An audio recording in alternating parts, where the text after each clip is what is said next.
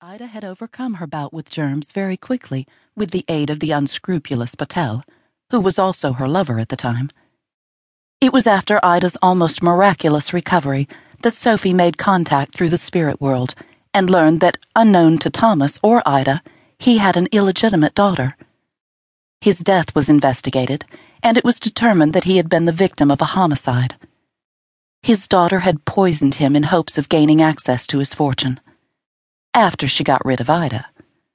The daughter was successfully prosecuted, sentenced to life without the possibility of parole, so she would not have another day of freedom in this lifetime.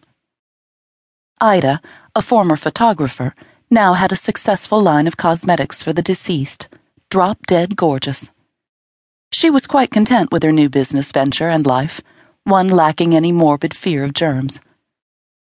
Mavis, another of the childhood quartet of friends, had barely been surviving on the pension she received as an English teacher when Toots had emailed, inviting her to Charleston. Living on the coast of Maine, with nothing for company except her little chihuahua, Coco, and daytime television, Mavis had ballooned until she was more than 100 pounds overweight. When Toots had first seen her that day as she struggled to walk through the airport, she'd had her doubts about Mavis ever having had any quality of life. Right there on the spot, in the airport, before Mavis barely had a chance to say hello, Toots knew she would do whatever it took to help her friend lose all that weight. Toots immediately called Dr. Joe Polly, her longtime friend and physician. Dr. Polly announced that Mavis was physically sound in all the areas that mattered. Toots took this as a sign. After a visit to Catherine's, a clothing store for plus size women, which outfitted Mavis in gorgeous clothing, boosting poor Mavis's self esteem tenfold. All Toots had to do was sit back and watch as the pounds practically dripped off Mavis. Now a hundred pounds lighter, and a successful businesswoman as well, not only was Mavis new and improved, but she was hip, sexy, and proud of it. Coco still tried to rule the roost, but Toots figured that was okay as long as Mavis didn't fall back into her trap of eating and feeding the little dog more than they needed. Mavis had truly worked her ass off. Over months, unbeknownst to Toots, Sophie, and Ida, Mavis had created a secret internet business.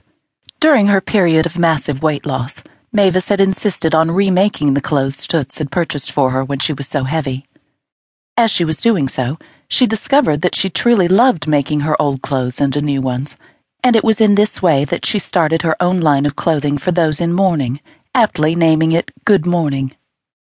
The line became so successful that Mavis went one step further by designing clothing for the dearly departed themselves. This, too, was another money making venture. Between Mavis's clothing and Ida's makeup, both women were sought after by morticians and funeral directors across the country. Once the two began to work together, they attended special classes in San Francisco that enabled them to lay out the deceased they were more popular than ever in the world of those who dealt with the dearly departed. And then, of course, there was Sophie. Toots was closest to Sophie. Why? Maybe they were more alike in some ways. She didn't know why, but Sophie had always held a special place in her heart, just a wee bit more than Ida and Mavis. Sophie had always been the toughest of the bunch. Strong and street smart in ways that Toots, Ida, and Mavis would never be. Sophie had met and married only one man in her life Walter Manchester, an alcoholic banker who'd kicked the bucket just about a year ago. He'd died of cirrhosis of the liver. Big surprise there. He'd spent most of their marriage slugging Sophie around as though she were his own personal punching bag. Sophie was a great believer in her marriage vows.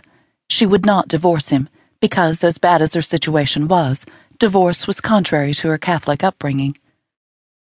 Toots had always known that something was not kosher in her friend's marriage. Once, when Toots had made an unannounced visit to New York City, she'd found Sophie with her arm in a cast. She didn't have to ask her friend what had happened. She just knew. Toots had tried to convince Sophie to leave Walter, told her she deserved better, but Sophie had been adamant in her decision not to divorce him. Till death do us part, she'd said all those years ago. And so she survived. And she'd been smart. Working as a pediatric nurse her entire life had taught her a couple of things. One, people don't.